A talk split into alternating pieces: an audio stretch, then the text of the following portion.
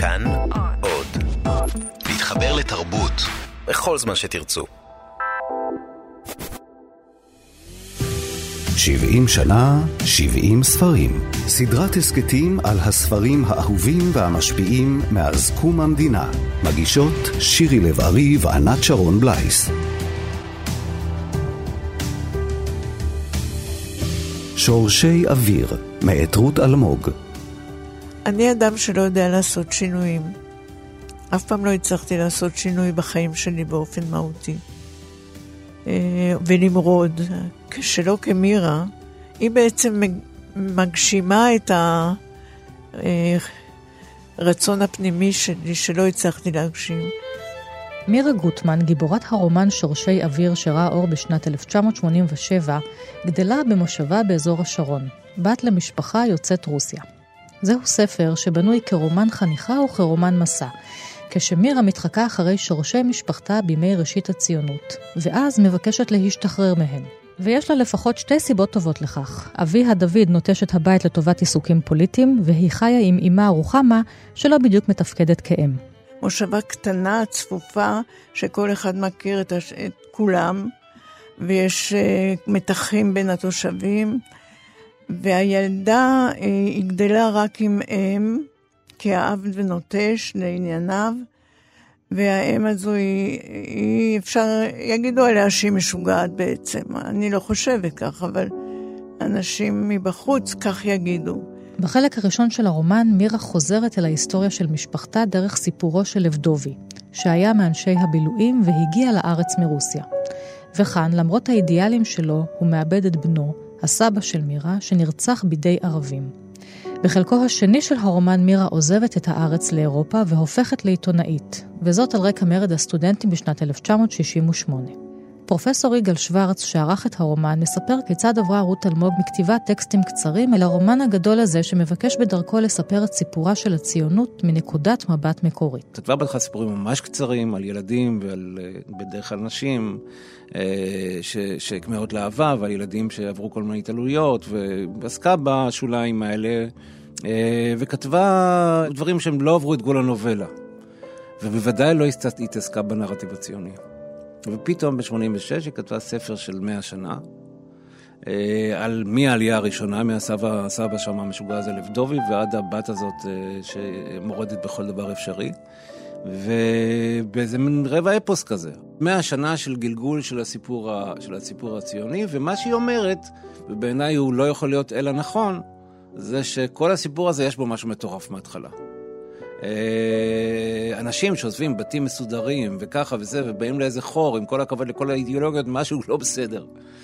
אה, ומהפכות תמיד מתחילות, אנשים נורא נבהלים מזה, אבל אני לא יודע מה, מה הבעלה. זאת אומרת, מהפכות תמיד מתחילות אצל אנשים שהם לא לגמרי, אני יודע, הולכים בתלם. אז ככה גם פה. אלמוג גדלה בבית דתי והתייתמה מאביה בגיל 14. בהמשך, כאשר עזבה את הבית, גם התרחקה מן הדת. הרומן הזה עוסק בהיסטוריה ובסיפור משפחתי, אבל לא פחות מכך, הוא גם עוסק במהות הכתיבה. יש לי אה, כמה מכרים בין הסופרים שחושבים שיתמות זה הדבר שהופך את, ה, את היוצר ליוצר. והאמנתי בזה שהפצע הזה לא מתרפא, והוא זה שגרם לי באמת ללכת בדרך הזאת. היום אני לא חושבת ככה. אני, אני חושבת שנולדים עם איזושהי הפרעה, משהו במוח, שגורם אה, לאיש שכותב, לסופר, לראות את העולם אחרת. לראות אותו מעמדה של אני שמתפצל, אחד שמתבונן בחיים ואחד שחי אותם. והקשר בין שניהם הוא מאוד קלוש. כאמור, מירה נאלצת להיות מעין אם לאימה רוחמה, אבל היא מצליחה לראות בחינוך האלטרנטיבי שקיבלה ממנה גם צד חיובי. לא הייתי בטוחה איזה מן הסיפורים שאימא מספרת הוא אמת ואיזה שקר. אבל לא היה אכפת לי. גם אני חשבתי כמו אימא שבן אדם יש לו הזכות להמציא לו את החיים שלו איך שמוצא חן בעיניו. אימא הייתה בלופרית איומה. דוקטור שפירא תמיד היה גוער בה כשהייתה מבלפת. אבל האמת הייתה שכולם היו נהנים מזה. היינו הולכים אליהם בשבת, ושרלוטה הייתה מוציאה את הכלים היפים שלה, הסרוויז הזה שהיא הביאה מווינה, והייתה עורכת את הספלים הדקיקים על הצלוחיות הדקיקות והשקופות, ומניחה את כפיות הכסף והמזלגות הקטנים. ותוך כדי הטקס הייתה אימא מספרת איזה בלוף מצחיק שאף אחד לא האמין לו. כמו למשל שהגברת ציפורה של אפרים ימפולסקי התאהבה בפועל הערבי והלכה איתו לכרם. או שהאבא הזקן של חזן שוב הרביץ לבן שלו בשוט של הסוסים. וכשדוקטור שפירא היה נוזף בה ואומר לה, את, עם הבלופים שלך, הייתה אמא אומרת, זה לא בלוף, זה דמיון, וזה משעשע. אחרי הכל, החיים כל כך אפורים. מה כבר קורה כאן אצלנו? שום דבר. אז מספרים סיפורים, ועושים את החיים מעניינים. ואתם יודעים מה? לפעמים מין סיפור כזה אפילו נעשה לאמת. וכאשר אמא הייתה מזכירה את המילה אמת, הייתה תכף מוסיפה. ומה זאת בכלל אמת? אין אמת אחת. יש אמת שבן אדם בוחר בה שתהיה אמת. אז יש בינינו מי שיהיה להם נוח לכנות את אמה של מירה משוגעת, אבל רות אלמוג חושבת שאפשר גם להבין את הלך הרוח שלה אם מסתכלים עליו מזווית אחרת, קצת יותר יצירתית וחתרנית. האם פשוט לא מעוניינת לספר על מה שהיה, אלא על מה שצריך היה להיות. לא מעניינות אותה העובדות ההיסטוריות, אלא הדמיון, והיא שמספרת סיפורים מבקשת להוריש את המלאכה הזאת לביתה. שהרי, כפי שהיא כותבת בסוף הרומן, השיגעון הוא חוכמה, חוכמת היחיד. כל החיים זה רק סיפור. לי למשל, יש את הסיפור הזה על אבא שלי. אבא שלי היה גיבור. אתם יודעים שהוא נהרג במאורעות. אני כמעט לא הכרתי אותו. איזה עשרים ערבים התנפלו עליו כשהיה בדרך מהבית שלנו במנשיה לתל אביב, והוא נלחם איתם והרג בהם לפני שרצחו אותו. זה לא נכון? אז מה? לי יותר נעים לחשוב שככה זה היה. לי לא הייתה מספרת בלופים על אנשים מהמושבה, כי ידעה שזה לא מעניין אותי. לי הייתה מספרת על המשפחה שלה. שורשי האוויר מתארים את מצבה של הגיבורה, אבל הם משמשים לטענתו של יגאל שוורץ גם ככותרת לתופעה ספרותית שמאפיינת כמה מן הסופרים הבולטים בשנות ה-70 וה-80. ספר זה עומד כמו של כמה מבני דורה בצל המהפכה של 68. זאת אומרת, מרד הסטודנטים ב-68 שינה את העולם, תפיסת העולם של נורית גרץ, של עמוס קינן, של, של רות אלמוג, של ראובן מירן שהיה שם, של אה, ישעיהו קורן. כל, כל האגף הזה של הספרות הוא מאוד משמעותי בספר הזה, וזה משהו שהוא סוג של מרד בכל מה שהיה בעבר, עם ה, ה, כמובן האספקט הפמיניסטי המאוד אה, בולט אצל רות אלמוג, שהוא תמיד סאדו-מזוכיסטי. תמיד אה, אה, אה, הנשים נמצאות במצב כזה שיש גברים שמתפעלים אותם. אה, אז זה יכול להיות הנוכחות החסרה של האבא, זה יכול להיות המנהיג מרד, זה יכול להיות אינטלקטואל. יש שם יחסים בינה לבין איזה מאהב צרפתי, שזה נראה כמו טנגו אחרון לפריז פחות או יותר. טוב, ממש התעללות. אה, וזה דבר מאוד משמעותי בכתיבה שלה.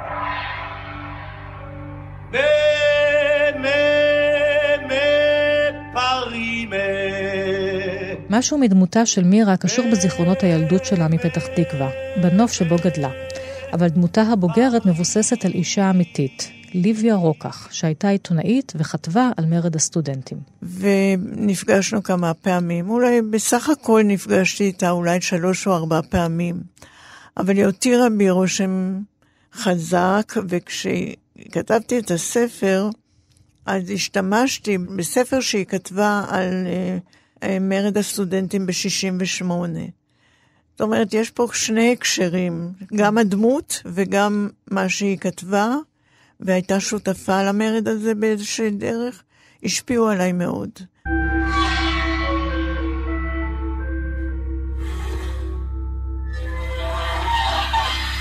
גם סיפורו של לבדובי כרוך במרד. במרד שיצרו החלוצים כאשר כוננו את דמות היהודי החדש, ואחר כך במרד הפרטי שלו.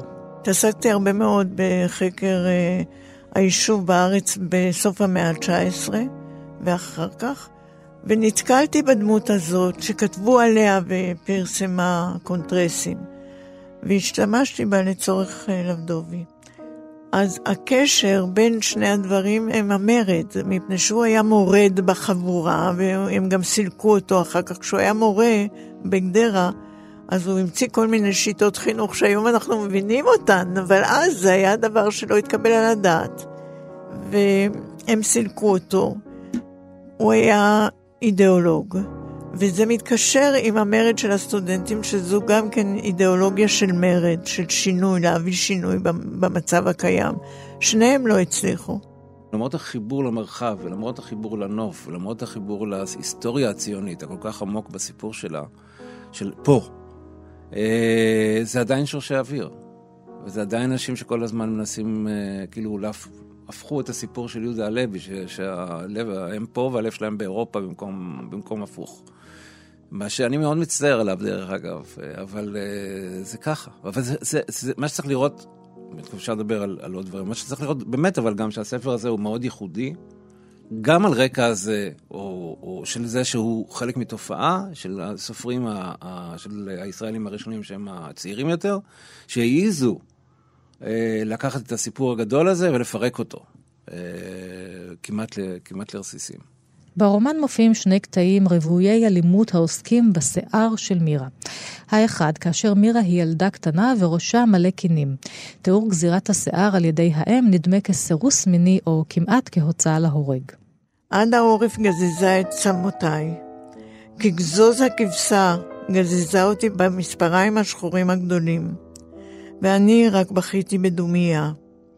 אבל כשהניחה את המספריים השחורים במקומם על המדף, והורידה משם את התער שבו הייתה מגלחת את רגליה ואת בתי שחייה, ולאחר שאמרה בשקט עצור, אם יש קינים עושים קרחת, התחלתי לצעוק. ואיני חושבת שאי פעם צעקתי כך. ואיני חושבת שאחזור ואצעק כך אי פעם. כך נדמה לי אפשר לצעוק רק פעם אחת, רק בפעם הראשונה, שהיא גם הפעם האחרונה. כי צעקתי את כל הצעקות שהיו לי בתוכי בכלל, את כל הצעקות שיהיו לי בתוכי אי פעם. לא נלחמתי בה, רק צעקתי בקול נורא, והיא צעקה איתי, צעקה וגילחה. וככל שצעקתי חשבתי שאחרי זה כבר לא אחיה יותר, שאמא באמת הרגה אותי סוף סוף, כפי שאומנם חשבתי שתעשה יום אחד, בתקוף אותה רוח העוועים שהייתה פורצת מתוכה לפעמים כה איומה. ואילו הקטע השני הכרוך בשיער מתרחש בפריז בזמן המרד, כאשר השוטרים תופסים אותה, אונסים אותה וגוזרים את שערה. זה היה. ההתנהגות של השוטרים הייתה, כלפי הסטודנטים הייתה קשה מאוד.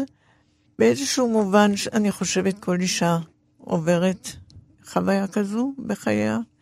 אה, והתמודדתי פה עם, אה, אה, כנראה, עם חוויה לא דומה בדיוק, אבל דומה. מערכת היחסים הפלונטרית בין מירה ואימה מהדהדת את סיפורו של עגנון בדמי ימיה, כאשר אחרי מותה של האם, מירה מנהלת פרשיית אהבים עם המאהב שלה. הייתי ילדה כשקראתי אותו בפעם הראשונה, את בדמי ימיה, וזה הופיע בשוקן בחוברת. וקראתי אותה, אני חושבת, החל מגיל 12 ואילך, שוב ושוב ושוב. וזה השתקע בתוכי. מאוד הושפעתי מזה, זה נכון. הייתי מאוהבת בעכבי המזל. חלק מתוך העניין של הספר הזה שהוא בריחה. אה, דרך אגב, הספר הזה נכתב הרבה זמן ונערך המון זמן. הדיאלוג היה שנתיים, אני לא זוכר דבר כזה. שנתיים או שנתיים וחצי, בעיקר החלק השני. ובאמת, יש פה איזה... סוג של מחנק. זאת אומרת, הדבר שהכי בולט בספר הזה, אני חושב, זה המחנק. והדרך היחידה כאילו לצאת מהמחנק הזה זה לברוח לאירופה, אבל זה כמובן אה, פרש. זה פתרונות אה, שווא, זה לא משהו שבאמת עובד והיא חוזרת הנה, אה, כמובן. גם מירה הופכת להיות אדם שעוסק בפוליטיקה. אז מצד אחד היא אולי מנסה להתקרב אל האב הנעדר, מצד שני היא מורדת בו כי היא פונה לכיוון פוליטי הפוך, לשמאל. באירופה היא מתאהבת ביאן, שנהרג בזמן פלישת הרוסים לצ'כיה, ואחר כך נישאת לז'אק, בן דורו של אביה, למרות שהוא אינו מעוניין לתת לה מרחב ליצירה אליה היא פונה. הרומן מסתיים בשיבתה לארץ ובכתיבה, בכתיבת מכתב לאביה. אני חושבת שבסופו של דבר, אחרי כל מה שמירה עוברת, היא צריך, עושה חשבון עם אביה באופן גלוי, כי יש לה צורך אה, להעמיד את הדברים ולומר אותם לאבא, גם כדי לעשות תיקון מסוים ביחסים ביניהם, וגם כדי להתפרק, לפרוק את זה מעל עצמה.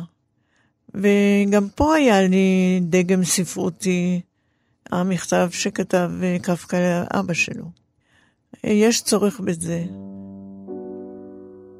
אני אף פעם לא כתבתי מכתב לאבי, מפני שאני לא יכולה לעשות את זה, לא בגלל שהוא איננו, אפשר לכתוב לאב שאיננו, אלא בגלל שהיו לי בעיות זיכרון בכל מה שנוגע אליו, שלא נפתרו שנים רבות.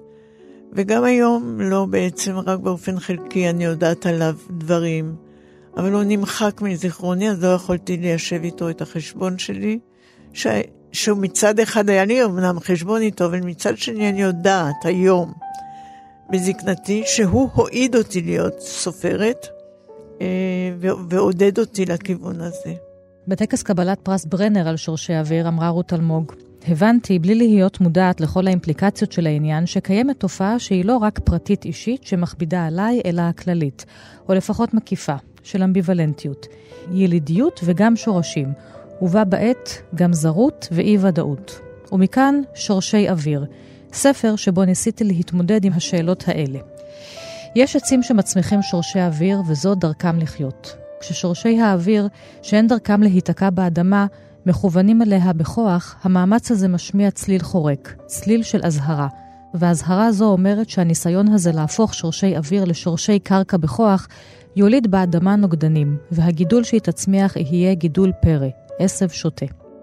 עם הדברים הללו, אלמוג המשיכה ופרסמה ספרים רבים שמשולבים בהם יסודות אוטוביוגרפיים לצד התשוקה הגדולה שלה להמשיך ולכתוב, לעשות תיקון אומנותי. כל יצירה היא תהליך תרפויטי שמתקן את, את האפשרות של הנפש להתקיים. אני חושבת שבלי הכתיבה אני לא הייתי שורדת. זה היה נחוץ לי כאוויר לנשימה. זה או-או, אין, אין, זה לא משחק. זה או, שכות, או שאת יוצרת או שאת מתה.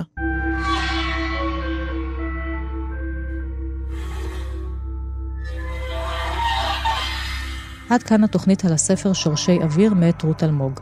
כאן באולפן ענת שרון בלייס, תודה לכם ולהתראות.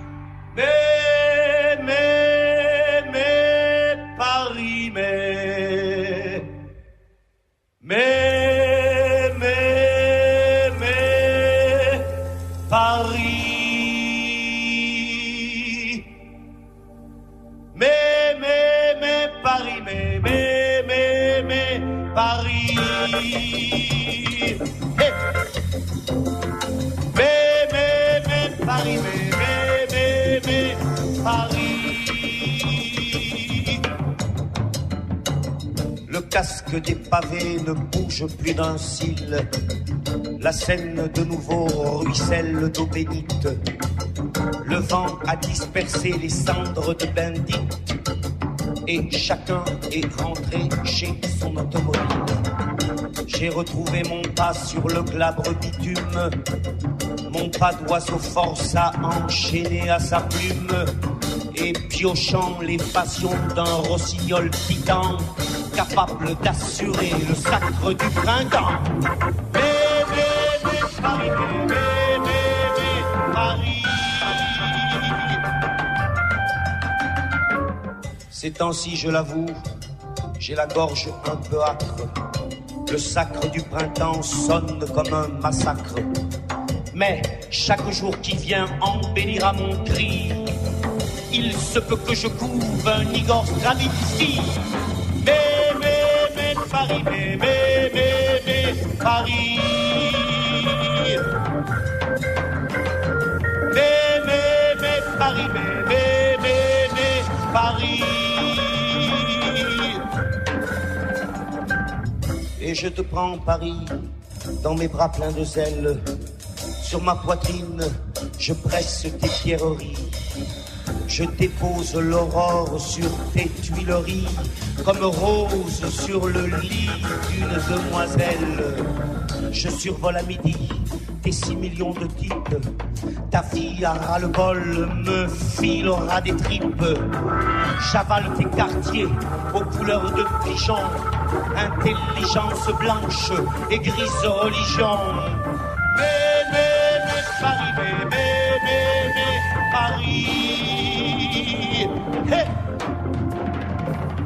Je repère en passant Hugo dans la Sorbonne et l'odeur d'eau de vie de la vieille bonbonne.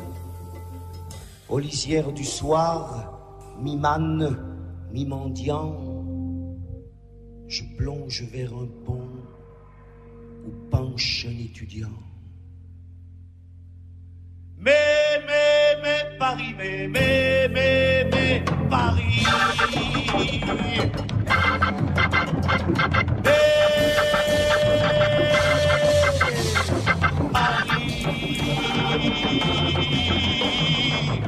Le jeune homme a rassé, déchiré ses cheveux. Le jeune homme hérissé, arraché sa chemise. Camarade, ma peau est-elle encore de mise? Et dedans mon cœur seul ne fait-il pas vieux jeu? Avec ma belle amie quand nous dansons ensemble, est-ce nous qui dansons ou la terre qui tremble? Je ne veux plus cracher dans la gueule à papa. Je voudrais savoir si l'homme a raison ou pas. Si je dois endosser cette guérite étroite avec sa manche gauche, avec sa manche droite, ses pâles oraisons, ses hymnes cramoisis, sa passion du futur, sa chronique amnésie. Paris, Paris.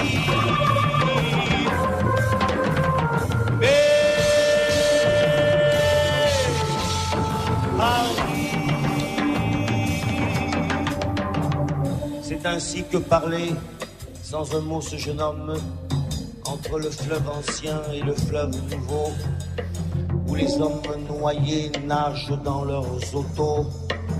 C'est ainsi, sans un mot, que parlait ce jeune homme. Et moi, l'oiseau forçat, casseur d'amère croûte, vers mon ciel du dedans, j'ai replongé ma route. Le long tunnel grondant sur le dos de ces murs, aspiré tout au bout par un flot d'azur.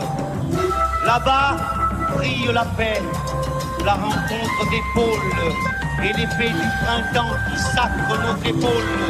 Catouiller les pinsons, assurer le jour, et nous autres grinçons quand le dit de l'amour. Mais, mais, mais, Paris, mais, mais, mais, mais, Paris.